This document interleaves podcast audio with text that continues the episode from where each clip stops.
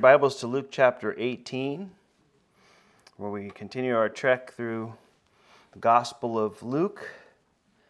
And um, I want to continue to pray for our brother Carl. He's just uh, not feeling good at all. He's actually not not doing well for two weeks of IV antibiotics, and um, um, so they're uh, they're having some tough days over there. So they even asked uh, Ethan to pick them up some, some, things from the store yesterday. So they're having a hard time getting out even. So anyway, just keep them in your prayers, um, if you would. It's tough, you know. Uh, you know, some of us know you don't have any family around. You know, pretty much all their family is in the Midwest in Iowa, and some spread out, but mostly back there. So they're just them two out here. Um, so it's uh, it's tough when both of them are down. So anyway, just keep them in your prayers. And um, next week we're going to be talking about Operation Christmas Child too. We'll show a short video and uh, start letting you know what you can do to be a part of that. Um, if you haven't done that before, it's giving out uh, shoe boxes to children out, out throughout the world uh, through Samaritan's Purse, and it's a it's a it's an outreach program, a gospel outreach, where they you pack a little shoebox, they send it to a place, and we'll talk about it um, next week. But uh, you know, just great opportunity that Franklin Graham, you know, Billy Graham's uh, son, is um, put together now for years. We've been doing it for years. I can't even I don't even know how many years they've been doing it, but it's been a while. And anyway, so hold that up too, because it's a great evangelism tool. So. All right, well, let's go before the Lord and we'll pick it up in verse 18 of chapter 18 of the Gospel of Luke. Father, we come before you now, Lord, and um, we're just so thankful that you love us and you have such great plans for us, Father, and you want to work in and through our lives, Lord. And uh, Lord, we know that you, uh, your love for us is beyond what we can understand. And Lord, as we uh, uh look at a person uh, coming to Jesus this morning. Uh, Father, we, we uh, just get a great picture of your love and your desire to reach everyone and anyone, on, no matter where they are, um, no matter where they are in life and age or status or uh, what kind of money they have or don't have. Um, Lord, uh, you reached out to the, the very poorest and the very most destitute and the wealthiest and richest and most famous uh, of them all, um, and everywhere in between. And Lord, that's still your heart today. And uh, Father, I pray that we would see that this morning as you um, continue to use your word to minister to our hearts, Father. And we do hold up our, our brother Carl, Lord, uh, who's just been sick for so many weeks now, and, and Deb, his wife. But Lord, we ask that you would just touch him and heal him, Father. Just do great works in their lives, Father. And I know they've been homebound and hospital bound for, for a while. And so we, we pray that you would just heal him and restore him to us, Father, and um, his lungs and all those other issues that, that are going on, Father, that, uh, Lord, we miss seeing him and miss seeing them and them being a part here, Father. So just, just bless them and heal them and touch them as well, Father. And again, just move through our hearts and our midst this morning, for we ask this in Jesus' name, amen. Well, we've been going through Gospel of Luke for quite some time now, more time than I care to probably admit. But um, Jesus is really on the he's on the way down to Jerusalem. We're getting very close to uh, what we would call to, and most people refer to as the triumphal entry. In fact, it'll be in chapter 19. So, um, really, uh, um, I'll, I'll put up a map there next week. But he's coming down from Galilee and he's been slowly making his way down. Um, we'll find him really by the end of this chapter, which we won't get to this morning. Uh, but uh, uh, he'll be in Jericho, which is just directly east of Jerusalem.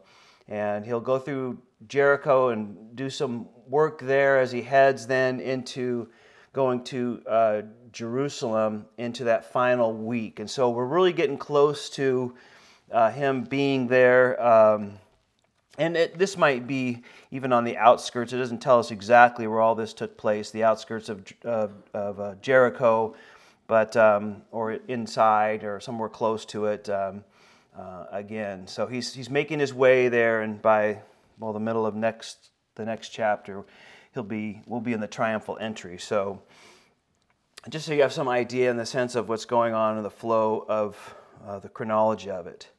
Now, verse 18, um, we'll pick it up there. Uh, again, uh, doesn't give us this time of when this happened. You know, we talked about last time about the, you know, the wealthy and and the the prayer of the ta- well, we talked about prayer in the beginning of chapter 18 of the persistent widow, what what God was like in prayer, um, and then we talked about last time the Pharisee and the tax collector praying before God in their hearts and so forth, and Jesus blessing the little children, and now uh, another person's going to come up to, to Jesus, and again, I don't know if it was a day later or a week later or two hours later, it doesn't tell us, but um, verse 18 of Luke chapter 18 says, Now a certain ruler asked him, saying, Good teacher, what shall I do to inherit eternal life?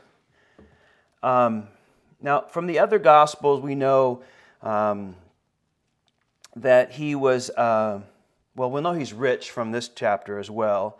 Uh, we know that he's, he's a ruler from this chapter, but we also know that he is young. So we refer to him typically, and if you've been in church at any length of time, the rich young ruler that came to to to Jesus. And so you you know we'll put together what we know here in this gospel, and then uh, Mark um, again uh, calls him uh, adds a little bit more information. But he's this rich young ruler.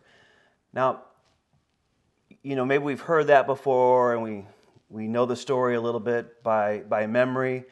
But, you know, put it in this context. Uh, we would say, in today's way of looking at it, this is a guy that had it all. You have wealth, uh, you're young, and you have power. You're a ruler. You have a, you know, you're, you're, you're, you're respected or, you know, you, you, you wield power. I mean, that would be a person uh, that really would have it all. Um, you know, we're, I think we were driving, um, I don't know, a week or two ago, or maybe it was a few, a little bit past that. But Ethan and I were driving somewhere, and you know, we saw, uh, I don't know, this brand new Lamborghini or Ferrari or something, probably coming up from Monterey or Pebble Beach down that way or something. And I think Ethan asked the question is, yeah, it just seems like old people always drive those things. And I said, well, it's usually only the old people that, you know, you've been around for a while and then you've made a good amount of money and you can afford those things. I said, typically, you know, the young can't do that. Um, and, and, that's pretty true. If you, you know, you, you look at that, people, once their children leave their house and, you know, they get better in maybe whatever career they're in. They're able to have more money, you know, put aside or earn more money because of their experience or whatever the case might be. But this guy was young and had wealth and had, had, and had power and, uh, and authority.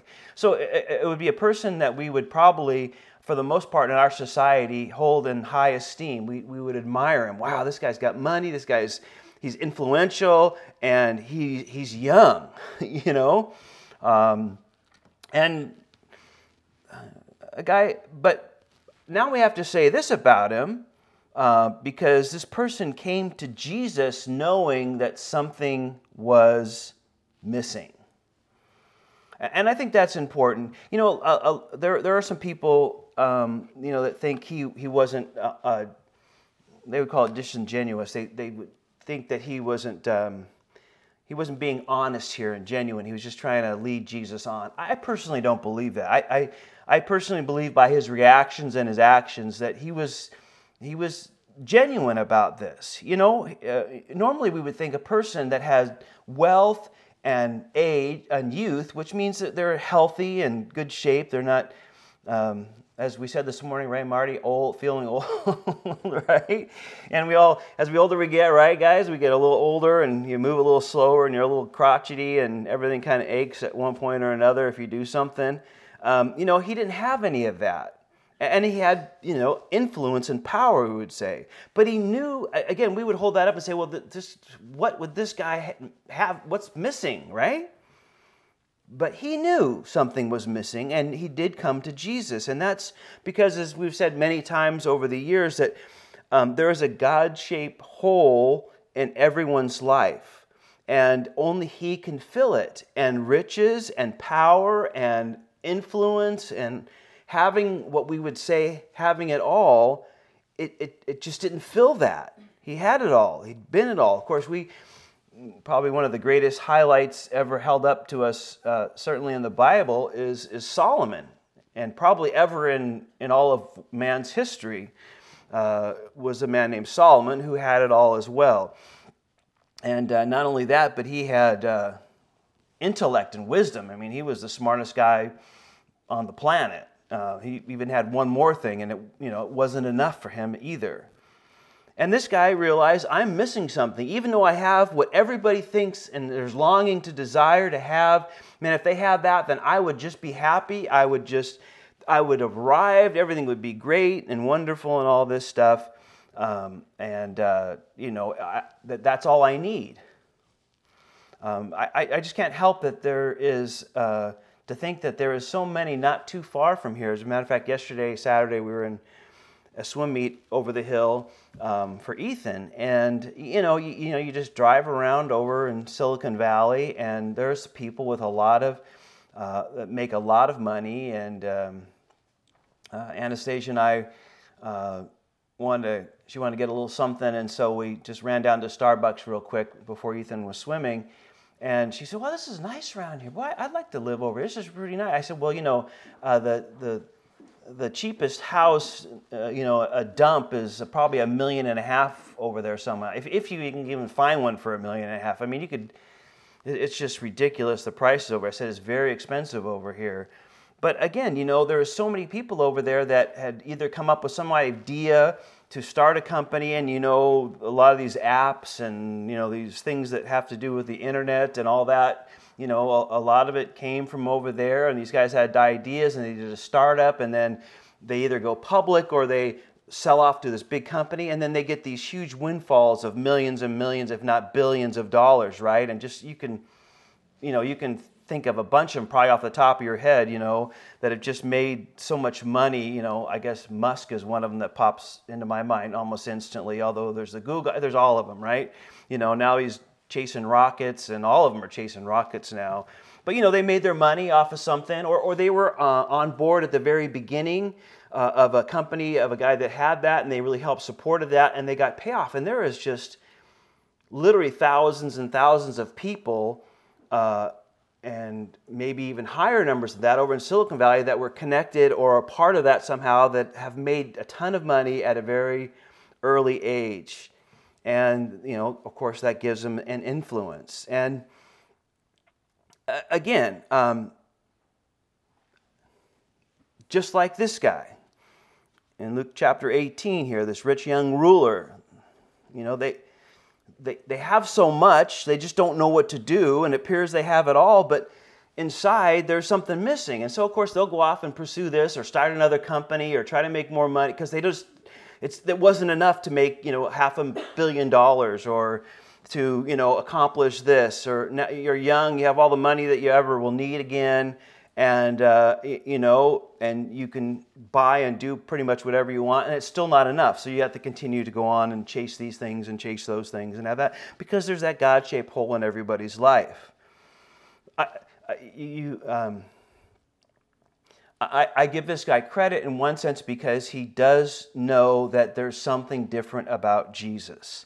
And he comes to him. Uh, and so he, he does come to him, and he, he's honest with Jesus is, What shall I do to inherit eternal life? Like, what, what, what do I have to do? Maybe I could put it this way to get into heaven. I, I realize, you know, where I am isn't enough. And Jesus replies to him in verse 19. So he said to him, Why do you call me good?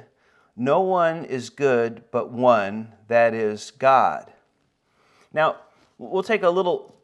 Uh, um, a little back off this move, uh, this move of this vacuum in this rich young ruler's heart um, to talk about how he addressed it Jesus. He called him a good teacher. Now, that to us that just might flow in one ear and out the other, and it doesn't seem maybe too significant. But typically, they would call uh, uh, the teachers or the rabbis, they would call them master or teacher.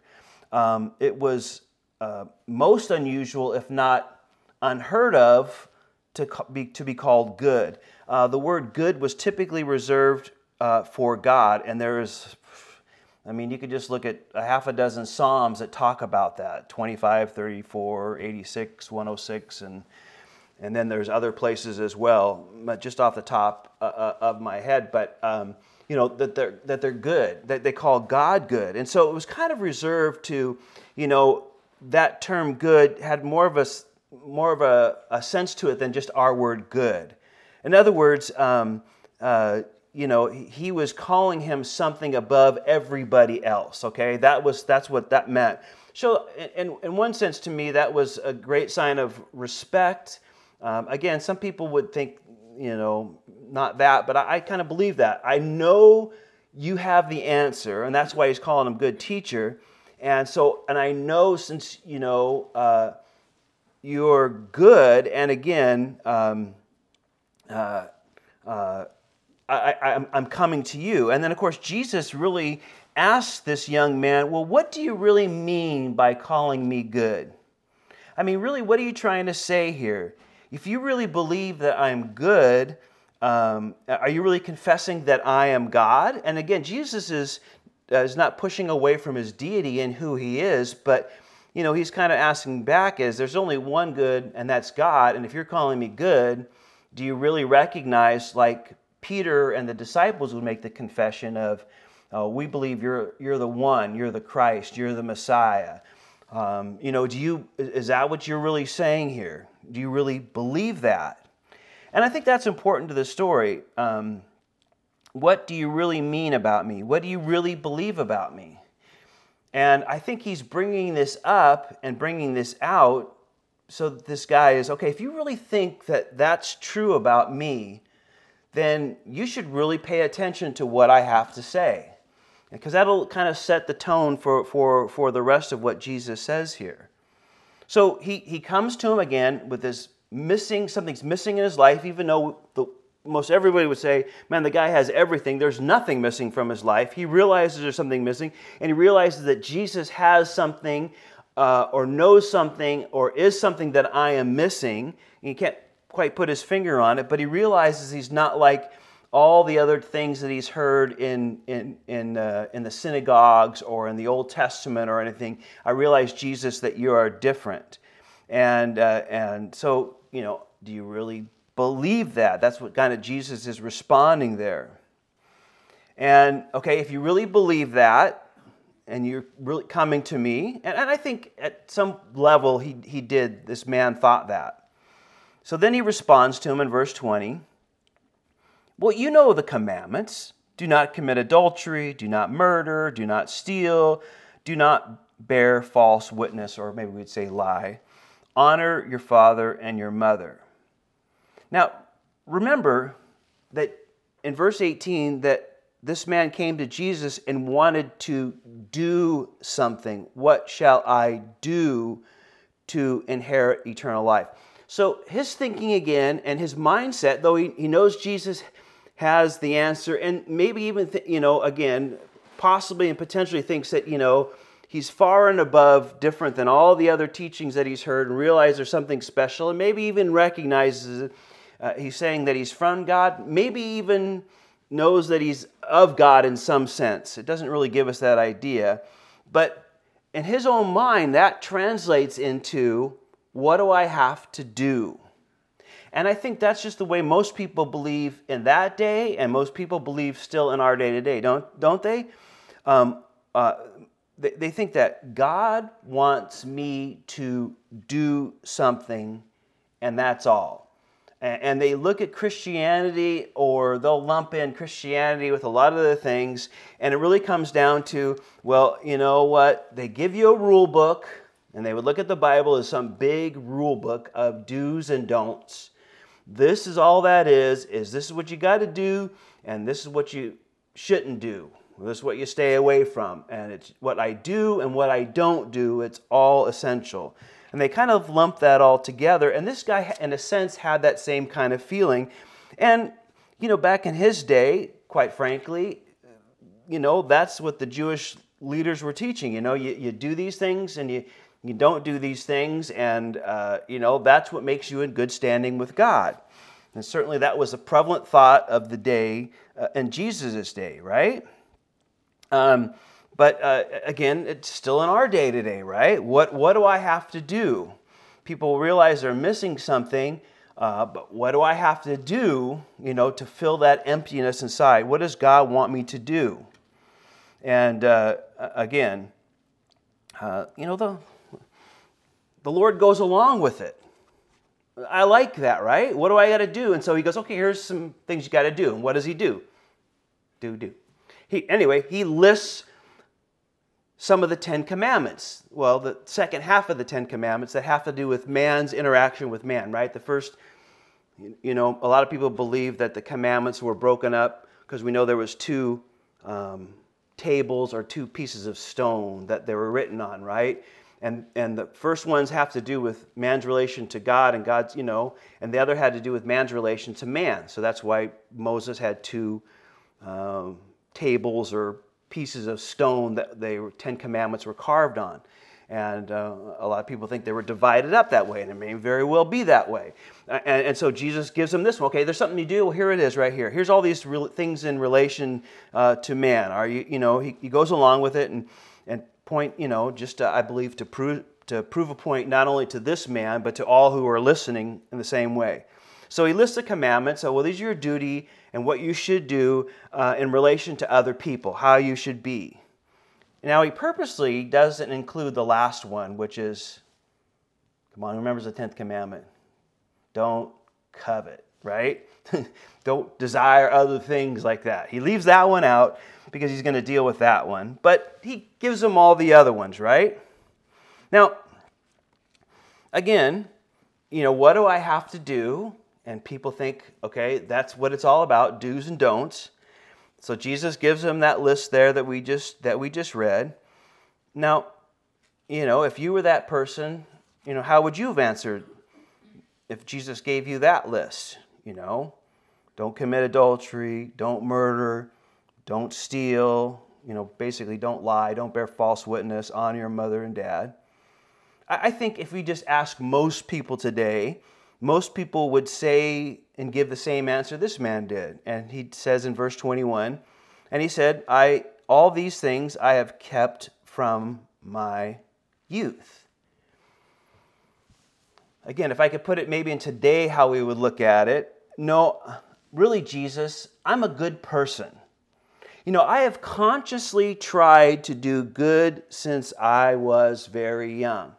Now, let's even give him a mark above maybe most people. Uh, let, us just say, you know, he tried harder. Most people would say, yeah, pretty much I keep all those things. Yeah, there might be some exceptions here, and yeah, maybe I've done it here, but pretty much I've, I've kept all that. This guy was a little bit more on firm footing, and so it seems like he, he actually consciously tried to, to do those things or, or or not do those things, whichever the case might be. And, again, uh, and I've been trying to do that since I was very young. So I'm really not a bad person, Jesus. And most, if not, would recognize me, Jesus, as, as, as a good person too, because I've been trying to do those things, you know, that I'm supposed to do and not do the things I'm not supposed to do. Well, let's face it, right? If it really was enough to do and not do those things, why would he be talking to Jesus? Right? He was already doing it and not doing it. So that should be enough to fill uh, that, that, that God shaped hole in his heart. If God's all about what I do and don't do, and it's all about rule books and keeping this and keeping that, then, then he wouldn't even had a need to come to Jesus, right? Because he wasn't really being a bad person. In fact, most people would say he was probably being a good pe- a person and maybe even a, a better person than most good people, arguably, if they saw his life. But it wasn't enough. And he knew inside, probably couldn't put his finger on it exactly what it was, but he knew it wasn't enough. It's still, I, I realize there's something missing, and of course, that's why he's coming to Jesus. And of course, that's what Scripture teaches us as well, right? We know the New Testament tells us this very clearly in Galatians 3 uh, 21 and 22. Um, and it says, if the law could give us new life, uh, we could be made right with God by obeying it. But the scripture declares that we are all prisoners of sin, so we receive God's promises, promise of freedom only by believing in Jesus Christ. And, and, so, again, the New Testament, and of course, Jesus will make that very clear as well. But, you know, we know clearly today because people are still stuck in that, right? They're still stuck in, uh, I got to do this, and, and many religions are, are, are, constantly teaching that. This is all about what you do and what you don't do. And, and keep these rules and you're good. And of course, Jesus himself in the New Testament are full of verses like this that say, you know, listen, it's not about that. You, you can't keep enough rules or laws, or in this case, is referring to the Old Testament laws laid down by God. You, you just you, you can't be made righteous or right with God by just doing those things or not doing those things. Of course, if anybody's honest, they realize that they really can't keep them all anyway. I mean, let's face it. You know, who's going to say don't don't bear false witness? In other words, don't lie. I mean, some people lie. You know, half a dozen. Probably the best person lies a half a dozen times a day and probably the worst a thousand times a day, right? Uh, you know, that one's broken all the, all the time. And of course, Jesus defined adultery and murder a little more specifically there. But, but again, you know, they realize it's still not enough to do that. It's, it's receiving the promises and believing in Jesus. And of course, Romans 3.20 pretty much says the same thing. For no one uh, can ever be made right with God by doing what the law commands. The law simply shows us how sinful we are. And those are in the New Living Translation there. But again, um, uh, you know, you, just can't earn your way into heaven. You can't earn your way into eternal life. It's not about what you do and what you don't do as far as keeping rules or religious regulations. And quite frankly, this person knew that. That's again why he's with Jesus. Well, when Jesus kind of answers him in the same way and says, "Okay, here, I'll give you some rules and things. How you doing?" and just kind of lets him go down that road, saying, "Okay, yep, I, but I've been doing all those things." He doesn't argue with him. Uh, come on, you lied five minutes before you got here, or you, come on, didn't you lust in your heart with? You know, he doesn't get into all that you know, uh, and, and, again, people listening to all this take a step back and they're hearing all this. Okay, Jesus, I'm coming to you. Well, this is okay. You're calling me good. Are you recognizing that I, I have some great authority here? Let's at least give him that. Okay, so um, this is what this is what you need to do, and he throws out those commandments. And he answers, "Well, I've already done all that." So does this guy have Jesus in a pickle right now? I mean, really, what can he say to the guy? The guy's already kept all that thing, and we think, okay, that's good enough. Isn't Jesus say, well, go your way, because man, you got it. Good. you got it, buddy. And obviously, the guy knows that's not enough, and Jesus isn't in some pickle here. You know, uh, what can he say to this? Well, verse 22 tells us when Jesus heard these things, he said to him, Now, I w- want to add Mark 10 21 because the same story, Jesus says this. He, Mark adds this. Then Jesus, looking at him, loved him and said to him. So the Gospel of Mark adds in there that, you know, the heart of Jesus and how he was looking at him wasn't this stern face, wasn't this, uh, you know, I've set up this very clever trap for you to fall in.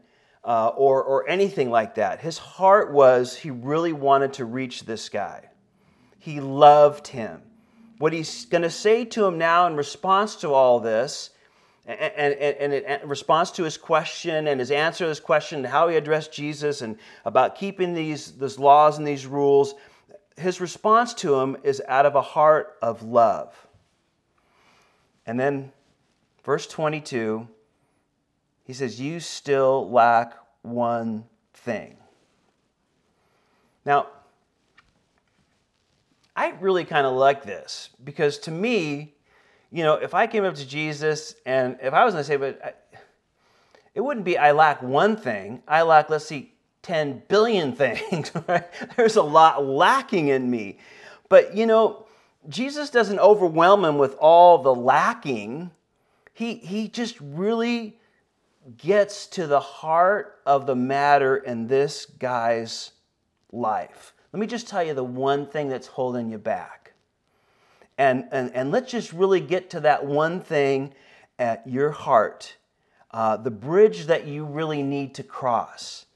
Um, and, and, again, you know, um, sometimes people like to confuse the whole issue and uh, because they don't want to really put their finger on really what the, the real big issue is in their life, why they really won't come to Jesus, or why they won't receive what Jesus has for them, or they, why they won't, you know, this or that, and it just, you know, becomes this big, dark, murky cloud that they like to ruffle up a bunch of dust around, even in their own mind, so that, so that, you know, they, they don't have to really deal with the heart of the issue. But the great thing about Jesus is, whether it's this man or any of us that know Jesus has done that and continues to do that in our lives, or a person that has never received Jesus but knows enough about religious things, is that, you know what? He wants to get to the heart of the matter and he'll put his finger right on the place and the thing that needs to be addressed. And he says to this guy, This is the bridge you need to cross. This is the, the you want to know what it is about uh, getting eternal life, let me, let me tell you exactly what it is. And this is the one thing, and he goes on in verse 22 sell all that you have and distribute to the poor, and you will have treasure in heaven, and come follow me. So Jesus puts his finger right on the area that's keeping him from coming to the Father, to believing in Jesus, and and and he says that you know puts it right where he needs to do. And again, uh, he needed a relationship with God, which he evidently lacked. Obviously, that's why he's coming. And what stood in the way were riches, was the money that he had. Now, somebody might be saying, well, wait a minute, wait a minute. Is Jesus saying this is the road to salvation? You know, not having anything? Wait, do I, do I got to get rid of everything that I have? I mean, really, is that, is that the way to eternal life? After all, that was the question, right? What do I have to do? Oh, it's pretty simple. Jesus gave us a recipe here. You can look it up on your recipe book, Luke chapter 18, verse 22. Okay, sell everything you have, give it to the poor, and then come and follow me. I mean, is that, is, is that what he's saying across the board? Well, quite frankly, don't a lot of religions have a part of that as part of their teaching?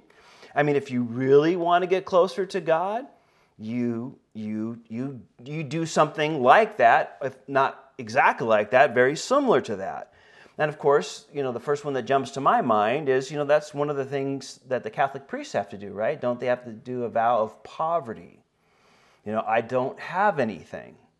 But it's not exclusive to that. It's certainly other religions, you know, like the a lot of the Middle East uh, and the, the, Far Eastern religions. I shouldn't say Middle Eastern, but Far Eastern religions certainly do that, right? Buddhism, uh, uh, those, monks, you know, they're supposed to have uh, not supposed to you know, have anything, and they live off what people give them, and, and all that sort of stuff. So it's not just uh, you know, it's in a, a, number of different religions, and I'm not going to go into all the ones that say that. But again, um, you know, there are some religions that do that. And there's some, you know, again, uh, cults that move in that direction, and certainly more what we consider more mainstream religions, you know, certainly list that as that, well, you don't have to do that, but if you really want to get closer to God, that's, part, that's one of the steps that you have to do. Let me just remind us pretty clearly what the Bible teaches that no one is saved by giving all their wealth to the poor or giving away everything they have. That is not the road to salvation. Of course, if you know anything about the Bible, certainly that's not it. Nobody can be saved unless they repent, turn away from their sins, and, and turn to Jesus for their salvation. We know that. But what Jesus is doing here in this matter, because this man knows he's missing something, this young man was possessed, really, if you would, by the love of money. And he, Jesus knew right in the heart of the matter is, he did not want to let it go. Even though there was this tugging in his heart and this longing in his heart uh, because he knew he was missing something. Um, and, and, and he realized that he, you know, there's this void in my life. It can't be filled by this, that, or whatever. And I know Jesus has the answer, and maybe he's been following him at a distance, and maybe he's heard some of his teaching. It doesn't give us into the details, maybe hear it through other people. It, it doesn't say, but I know there's something special about Jesus, and I know if anybody has the answer, it's him. And I recognize him as being at least above everybody else in the matter. And so when he comes around and answers that and just tells them the one thing, you, you know, uh, again, it's, you know what it is? It's money, your riches. It's all that you have, it's getting in the way. And it's getting in the way. You have this longing, you have this tugging, but, uh, you know, that's what's keeping you, that's the, the, the, the wall in front of you that you got to break through so that you can freely give your heart over to me because that certainly is stopping you, this wall of gold, if you would. What are you missing? Here's what it is. And what was his response to that? Well, it says in verse 23 when he heard this, he became very sorrowful, for he was very rich. And again, sometimes we think in our own minds that if we just had enough money, everything would be great in life. We could take care of all that, and then in our own minds, I could focus on you, Lord. or I could, you know, spend more time with you, Lord. Um, I have, you know, thought that only probably a million times in my own life. I don't know about you, but I'll share that with you. Lord, if I only didn't have to work full time, I could just be doing so much more, you know. Uh, but, you know, if I only had this, right? And the Lord says, no, this is where I'm giving you to work, right? And, um, you know, and I imagine that you guys are like me and have thought if we just had this, then these problems would go away and we would, you know, here or there. But again, and that, of course, almost everybody else outside the church in the world thinks that, you know, if they just had enough money, it would be great. I wouldn't have to work so hard. I wouldn't have all this stress. And the reality of it, of course, is that you can see people with millions and millions of dollars that are still working hard and still stressed out, and that didn't solve any problems. And again, you know, um, he is very sorrowful and very sad about what Jesus had to say. You know, maybe it's the old saying, you know, a bird in the hand is worth two in the bush. Well, I know what I have in hand here, which is this resource and this wealth that I have. And, uh, you know, I'm not willing to let that go for something that I'm not sure what's going to happen with it. And because of that heart, he is sad. I'm not willing to let that go because Jesus put his finger on listen, this is what's really holding you back from really giving your heart and your life to me. And, and what's really missing and filling that, that God shaped hole or that vacuum in your life, it, it, it's there. And this is the great gold wall, if you would, that's hindering you from receiving that. And um, I like this quote. Um, it says, The young man thought that eternal life came to those who did something, which was a typical Jewish conviction. But when Jesus gave him something to do, he refused to obey. He wanted salvation on his terms, not God's, so he turned and went away in great sorrow. And, and I love that. You know, that's because it's still true today. It's still going on. I mean, it hits the nail on the head is that it's still, you know, true today because we run into people or we, we see people and they know there's something missing in their lives. And so we share the gospel with them. We tell them that Jesus has done this in our hearts and our lives and, and what, what he's done. And, and, and again, you know, they'll even say to you, What do I need to do? And then you tell them, you know, just believe in Jesus, receive him in his heart. He wants to come into your life and, and make you a new creation. And they're like, Well, I don't really know what that means. And I, I, I know what this, what I'm doing right now, I got that bird in the hand. I know what I know what I have. I'm not sure what I'm going to get if I do that, but yet I know I'm missing something. I know I need something. Just tell me what to do. And then when you tell them, well, I don't want to do that. That was kind of his response, right? I, I don't want to do that. And again, it's not nothing news under the sun. You know, you share that with people and you think, man, you're in this situation, you know you have a need. Uh, the Lord sent me here to, to tell you the solution. And then when you hear the solution, you're like, mm, yeah, I don't know about that. and, uh, you know, we scratch our head and we think, I don't understand what's going on with all that, you, know, and all that. But you can see there's nothing new under the sun. It was happening in this day. And he was just very sorrowful and wasn't willing, uh, you know, to, to come to uh, our Heavenly Father on his terms, God's terms, the terms Jesus is saying. No, he wants to come on his own. I'll do something, but I don't want to go too far in this. And, uh, you know, Jesus, this is just too far. And then verse 24, and when Jesus uh, saw that he became very sorrowful. He said, How hard it is for those who have riches to enter the kingdom of God. Now, I don't know about you. Usually we think that poverty is the problem, right? It's because we're so poor is why we have so many problems. And that's really keeping me from so much. So if it just, you know, but it's Jesus reminds us that the riches have people with more money have a more serious problem than those that don't have those riches. You know, riches are a very dangerous thing. Having a lot of money, and having money, and having wealth, and let's face it, I don't care who any of us are today, because we don't think we really have very much, and none of us would really consider ourselves rich. And, and, and that's because our comparison is just way up here in the stratosphere. But it doesn't take much to go down to Tijuana, uh, you know, a eight hour drive from our house here or whatever. Or if you've been to many other places around the world, uh, you know, you see it on TV or watch the news in some way of what's going on in Af- Afghanistan. Have you been kind of following that story about these Taliban soldiers that actually went to Kabul for the first time? and they're taking all these selfies because they lived out in wherever they lived in the middle of nowhere and they couldn't believe uh, one of them shows them riding bumper cars. They never saw what a bump, you know, amusement park was in their entire life, or you know, going out on a boat, or uh, or even going into the, some of the the government buildings. They've never been inside a nice building. They live in a mud hut their entire life, or whatever, you know. And uh, you know, they're trying to put the kibosh on all these things because these guys are just, you know, they just never have saw anything like that. And, and so again, sometimes we think, well, it's just you know about the you know, having so much and, you know, uh, uh, again, riches are a serious problem. And, and if we compare ourselves with those people, all of us are rich. All of us. Oh, everybody in America is rich compared to most people out in the world there.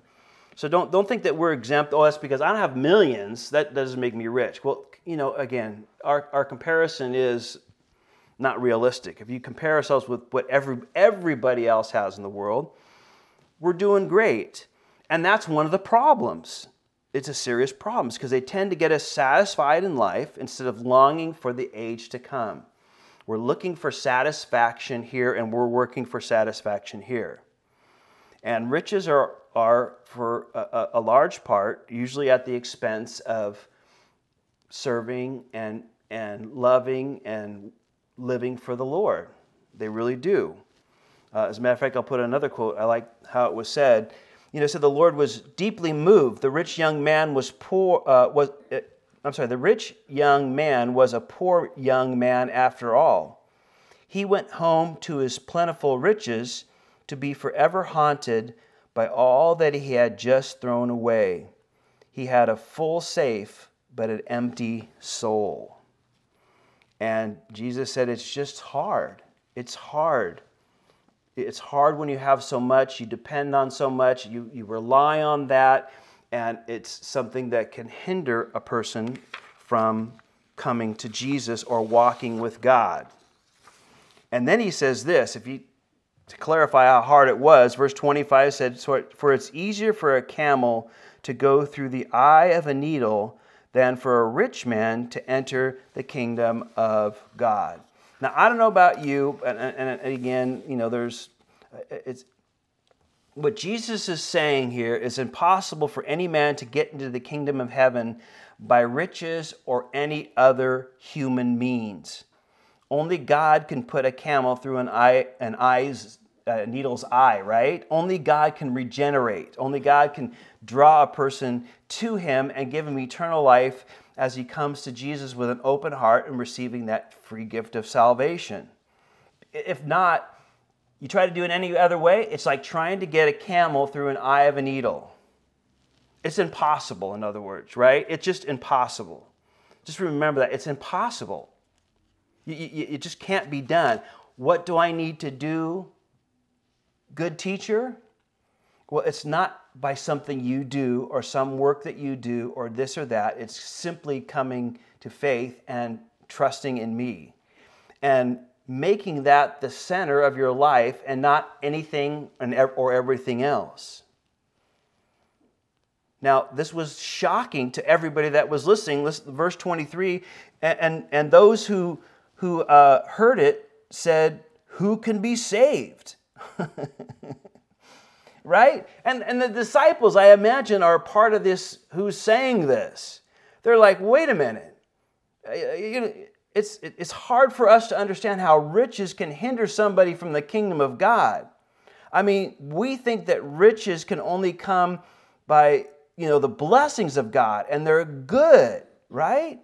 That, that, you know, when we get those things, those are good from God, and, and certainly they are blessings. Don't misunderstand this. But people tend to be like this person I worked with, Sarah, some years ago.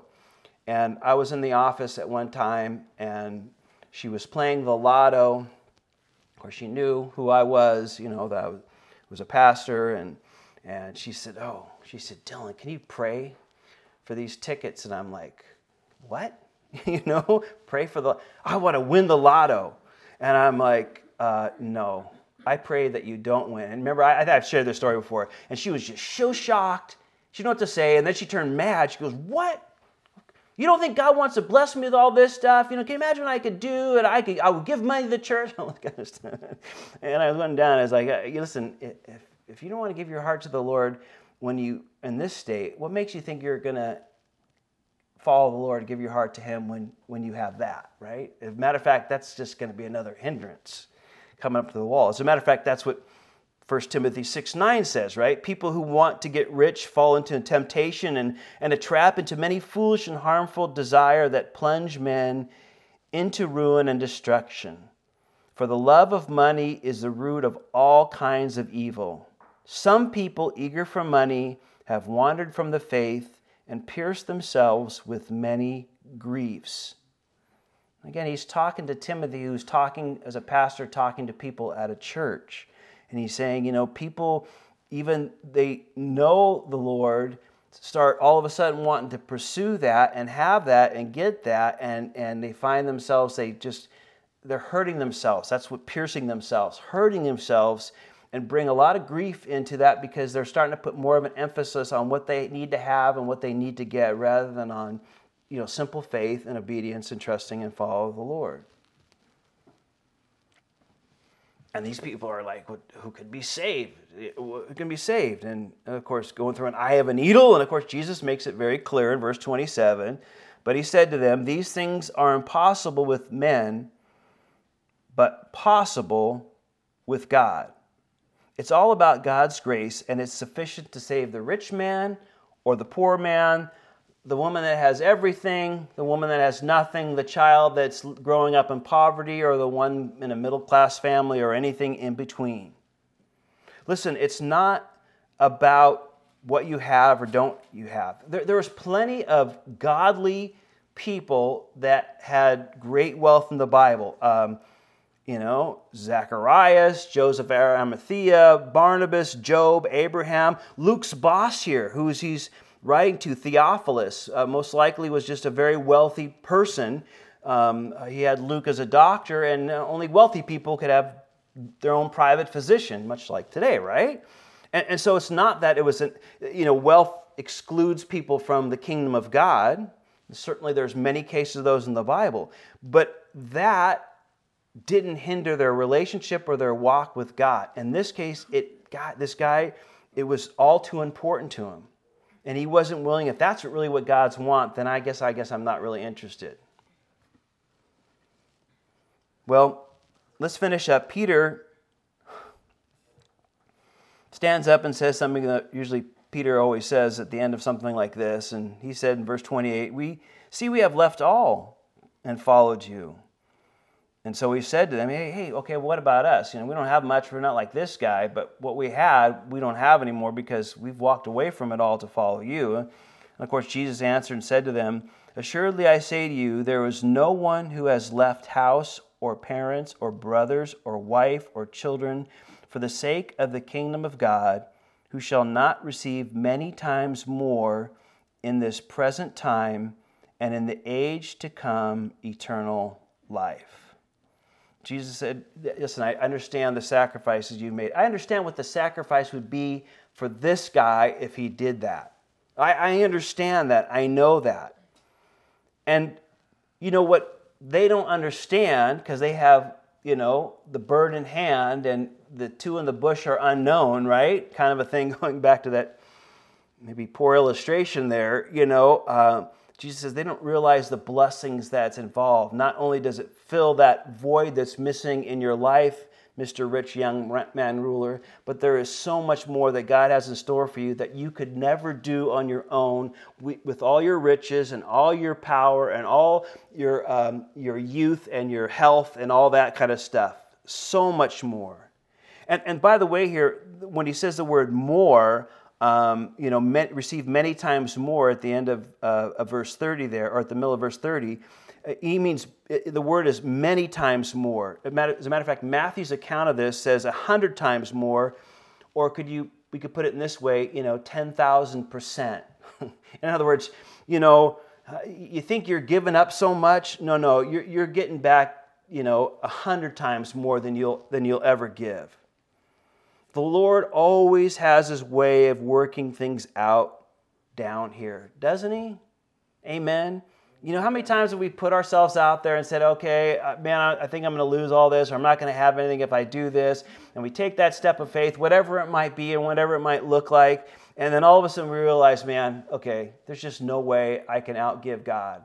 If I give my time, if I put away this desire, if I give up this resource, or whatever it might be, anything from this end to that end. When we do that, how many times have we been left standing holding the burnt stick? Nothing. You know, God's always just totally made up for it. I mean, even the simple things. How many times have you dragged your rear end? I guess I'm maybe a little coarse there. You dragged yourself to church, right? Or dragged yourself to read the Bible or spend some time praying and just like, oh, I just don't want to do it. I'm tired of this. I don't want to go to church. I was up late, blah, blah, blah, you know, or whatever, read the Bible or pray. And, and then you just, oh, no, I'm going to do it. I'm going to do it. and you do it. Did, you ever think, oh, man, I wish I rested another hour and a half rather than going to church? Do you ever walk away feeling that way? No, never. I know because I never have because I feel that way. Or, oh, I got to read the Bible. Oh, it's just, just hard to get to, but I did it. Did I walk away going, man, I just wasted 25 minutes reading the Bible. No, we're like, oh man, I'm so glad I read the Bible. I'm so glad I went there. I'm so glad I prayed. I'm so glad I was obedient in this area. And I listened to the Lord, even though it took away from this and I thought I was losing this and, and this was going to be a big, this whole thing was going to fall apart because I focused on this instead of that. We never lose out. When we're obedient and we live a life that sacrifices uh, the, the natural desires and the tendency, we always come out blessed and the joy and the peace and, and, and, and the grace and the love and the mercy that this person left and walked away from. I mean, he just literally left and left all that on the table. And not only those blessings, but he said, not just the now, which you certainly will be blessed with, but so much more in the life to come or in heaven. And because of this holding in his life, he just he left all those great blessings. Even though he think, you know, he had had it all, I just need to get one more thing to fill that void here and then I'll be okay. And man, it was just keeping him. Jesus puts his finger on it and he missed out on on so much more than all that he had. the peace and the joy and the satisfaction and, and, and the love and the grace and the mercy and the eyes that are open that were once blind that we know of when we've given our hearts to the Lord. And not only that, but again, heaven, which doesn't even compare to all those things that, that He gives us in this life. And again, what a great reminder for us today as we go our way this morning, you know, a great thing to remember. You know, we'll, we'll come to these crossroads sometimes and we think, uh, man, I'm, I'm, I'm, you know, I got to take care of this first. And, and the Lord's saying, no, no, you just, you got to trust me first. No, no, I know, I, I got to, no, uh, you just got to trust me first and be faithful. And then, you know, He's always there. He always meets us. And you know, when we've held back and whatever, whatever way or another, has it really brought the what we thought it would, the security, the, the rest, the this or that or whatever it is, and we held back and said, No, I don't just think it's a good idea at this time, or I'm to this or I'm to that. Or, You don't realize all the pressure I'm under or whatever it is, that we ever felt better about that? And we know it hasn't. And this is just a good reminder for us. And a good reminder because there is plenty of rich young rulers people in this community, people we know in our lives that are they know they're missing something. And, and we just want to be that voice that Jesus uses to, to tell them and to encourage them. Don't let anything get in, in the way of you coming to Him because there's nothing worth holding on to. As the old saying goes, you know, have you ever seen a a U-Haul hooked up to a hearse? They can't take it with them.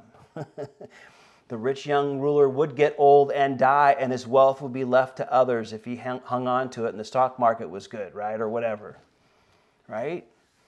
What we have and what's the most valuable is eternal life. And Jesus is reminding us of that. And we need to share that good news, and we need to be reminded of that. And if the Lord puts his finger on something in our life, it, he's doing it because out of love. He's not trying to punish us or test us in some way that, well, man, I'm going to dangle you out there as far as you can possibly take it, and then, you know, okay. No, it's out of love. And he realizes those things are holding us back, or he wants to show us something so much better uh, that we, you know, clinging on to. And he says, You let go of that, man, there's a whole new world I'm opening up for you. And we just, we want to, you know, be faithful in that area and be faithful in sharing the good news because there's a lot of people who have this giant hole in their life and they don't know what's missing and they've filled it up with all kinds of stuff and it's still not working out. And we want to share the love of Jesus to them as well. Amen? Amen. Let's pray. Father, again, I, I, do, we do ask for that, Lord, because we, we are, you know, uh, people and we live in a place where, um, you know, uh, they're much like this person that came to Jesus and um, they, they know there's something missing and so they'll try to fill it with, with stuff or people or activities or even religious do's and don'ts. Um, that, that can be very common. They hide behind that wall of well you know i went to church or i you know did my catechism or i've you know been a good person or any one of those other things and the list goes on. And and and then you know the simple question is, is we can ask them. It, you know it's not enough. You know there's something missing. And we want to tell them of your love and your good news and what you've done in our lives. And Lord, when you put your finger on something, whether in their life or our lives, it's only for our own good. Because you always want to break down those barriers that keep us from absolutely what's best. And truly, if we touch, uh, truly, if we believe that you are the good teacher, the one God in human flesh, then you know it all, and we can trust you with it all. And we want to be those people as well, Father, because you'll never let us down, you'll never leave us or forsake us. And simply all you want is to us come in faith, as we read about last week, that childlike faith. Just simply believing and trusting. Help us to be those people, Lord, and to spread that good news. For we ask this in Jesus' name. Amen.